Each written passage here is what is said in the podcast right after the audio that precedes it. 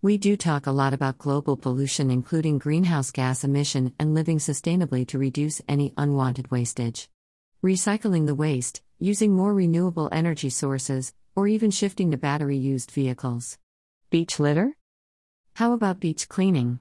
Should we not be serious about keeping our sea beaches clean to prevent sea pollution? As per Legambiente, in 2019, the survey shows the most items collected from the beach litter. 1.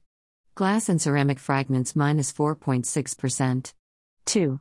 Mussel nets, oyster nets 5.1%. 3.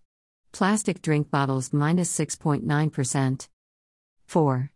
Disposable tableware minus 6.9%. 5. Building materials minus 7%. 6. Cotton bud sticks minus 11.1. 7. Cigarette butts minus 12%. 8. Plastic cups minus 14%. 9. Polystyrene pieces, 2.5 to 50 centimeters minus 15%. 10.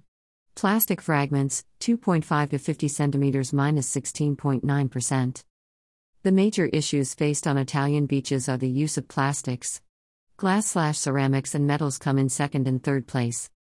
The sources of such pollution are just not the humans going for a relaxing time on the beaches, but the mismanagement of the urban waste in 2019.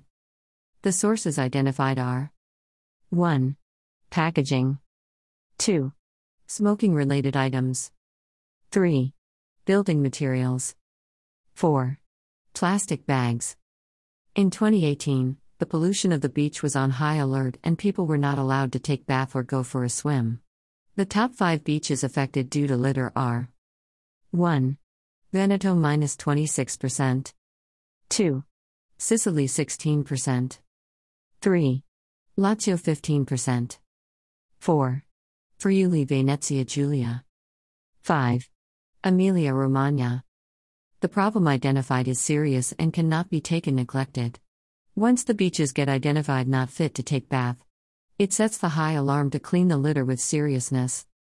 Source Statista